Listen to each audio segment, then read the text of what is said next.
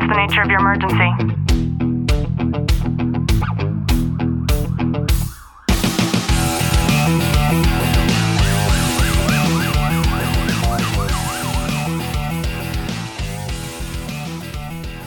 Welcome back to the Tactical Living Podcast. I'm your host, Ashley Walton, joined by Detective Walton. Clint, how are you? I'm good. In today's episode, we're going to talk about the police response to Gabby Hanna and how welfare checks actually work. Clint's looking at me like, who the fuck? who the fuck is Gabby Hanna? And I wouldn't even know who she was if I didn't see so many people that work in the mental health space constantly post about her recently. So it was one of those things where I open up YouTube and it's like over and over and over again, all the people that I follow are talking about this person.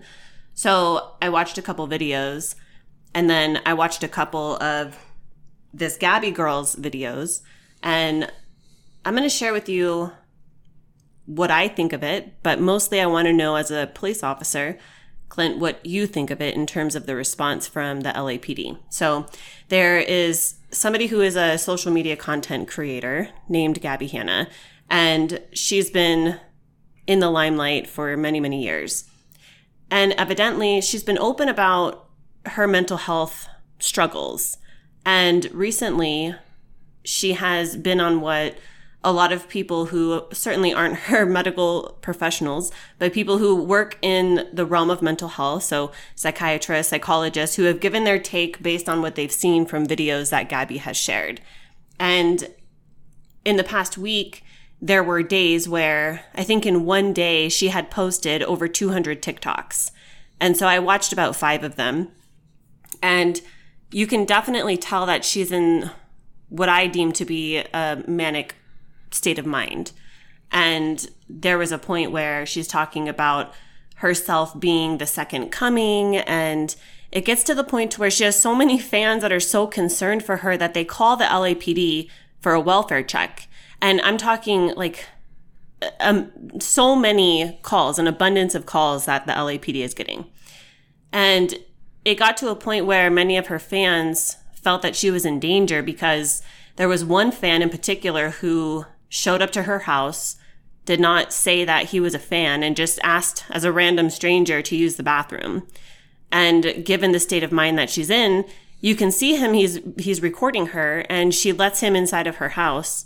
And he's showing her house, he shows her license plate, and then it came to the point to where Gabby understood that this was a fan and this was somebody who knows who she is. So she says, Get the fuck out of my house. And he leaves.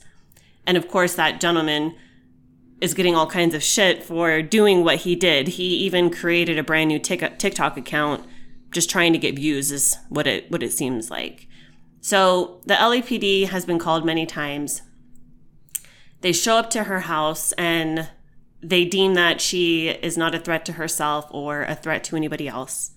And the LAPD keeps getting these calls because the things that this female is posting is just obviously there's something wrong with her. She lives by herself and even her response to the LAPD showing up, anybody of a sound mind watching that would know there's something not quite right here. So a lot of people are also upset at the LAPD's response to this in not doing something more. They said they provided her the resources that she might need if she chooses to use them and then all that the public sees is these crazy videos that she's posting. So, Clint, I want to know your take on just this upset from the public and how these welfare checks typically work. You know, it's it's a really tricky situation and most people don't understand the reality behind it and that is something that as law enforcement we deal with on a regular basis. Um, I've gone to hundreds of these types of calls in the past, and and it's something where us as law enforcement we can respond to it in the way that is legal and is not violating someone's rights. So the the trickiest part with it is one if they're in their house alone and they're talking about crazy stuff, does that make it to where we as law enforcement can come in and intervene. I think there's a lot of failures in our mental health system. Um, I don't necessarily think it's always a law enforcement issue, depending on the circumstances. But in this instance, particularly, just going off of what you just explained, is I don't see the LAPD have done anything wrong to the effect of how they handled the situation. And the reason being is what makes her rants or her videos illegal in any way or to the point of law enforcement intervention needing to come into place. I can't force somebody to accept services if they're not willing to do it. You know, there's we have the W&I code of 5150, which does allow for us to pretty much remove someone's rights and take them for a mental health evaluation at a hospital. But there's so much to that, and we have to be able to articulate everything associated with it. Now, if we were to do that based off of just statements made or anything associated to that or what other people say, like, unfortunately, it is not illegal to say, and I'll just use this as an example, is to kill yourself.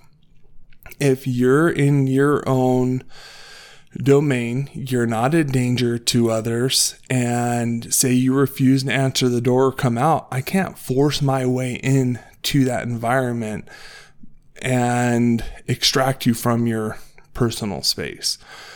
There's been many instances in the past where it's been the complete opposite. In in history, you know, the the public mindset is one thing and they go, "Well, you guys shouldn't have gone in there in the first place because you guys antagonized this person to where you guys had to shoot him or her and kill them and they were just suffering a mental health crisis.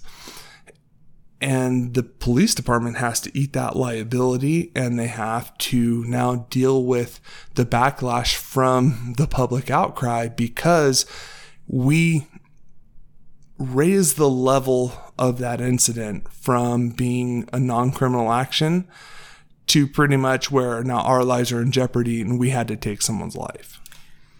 So, coming from a clinical standpoint, if in fact she does suffer from a diagnosed or undiagnosed mental health illness, and if in fact she is suffering from, let's say, a manic episode or something of the sorts, then I believe that the someone as a complete stranger to who she is means that her family or her friends or her close confidants, the people in her inner circle, are most certainly aware of what is going on with her. So, in my opinion, that liability, you know, the the initial onset of it, police show up, they they do their evaluation, and somebody who is in a manic state, for example, they are of an increased risk to themselves and to the public. That's the honest truth. These episodes are can be so severe. And so, given that, and given the parameters around what is the responsibility and what law enforcement can and can't do,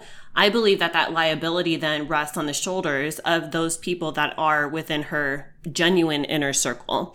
And I wish that the narrative was focused more on that and less on what LAPD did or didn't do in a situation like this. And, you know, I I've partnered with LAPD in a lot of investigations and a lot of what I do, and they have a complete branch of their police department that focuses on mental health and alleviating the pressures of patro- typical patrol officers to have to respond to it. And they have caseworkers and social workers that coincide with these type of investigations. And what it all comes down to is it's that old saying is you can lead a horse to water, but you can't make him drink. And the same thing goes in, in to the mental health realm is we can provide tons of resources. Unfortunately, with our resources, a lot of it will come down to uh, medication. A lot of medications help alleviate that, but if you're not willing to go through the hardships of figuring out what medications you need or or what's necessary with it, then the the help is really limited because we cannot force somebody you can't force somebody to take a pill. We go back to the 1980s when reagan disbanded the mental health hospitals that people were being forced into.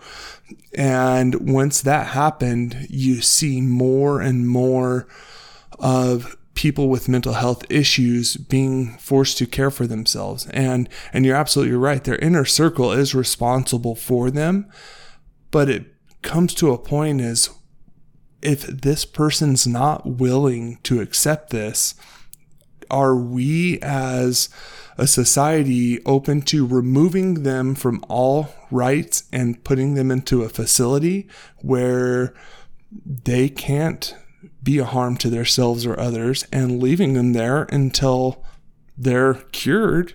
And then after the fact, who's going to follow up with it? Yeah, it's a very, a very delicate situation, I think, because if something isn't done, be it by her inner circle, her not, or not, or herself, then it's almost as though we're in this waiting pattern where we then see people perhaps go off the deep end and then something really catastrophic happens. So I hope that the takeaway that you've gotten from today's episode is mental health should never be for somebody's entertainment, which I most certainly believe she's being exploited right now in that sense. And if ever you do have someone within your own inner circle or you do identify somebody who might need a little bit of nudge in the terms of their inner circle, that we always speak up and we try to do what we can with a good heart in mind and with that individual and um, the delicacy of the privacy that should be taken in a situation like this. If you have gotten any value out of today's episode, do us a favor, drop a review, subscribe down below. And as always, know that I am sending you a long, tight hug from my home to yours.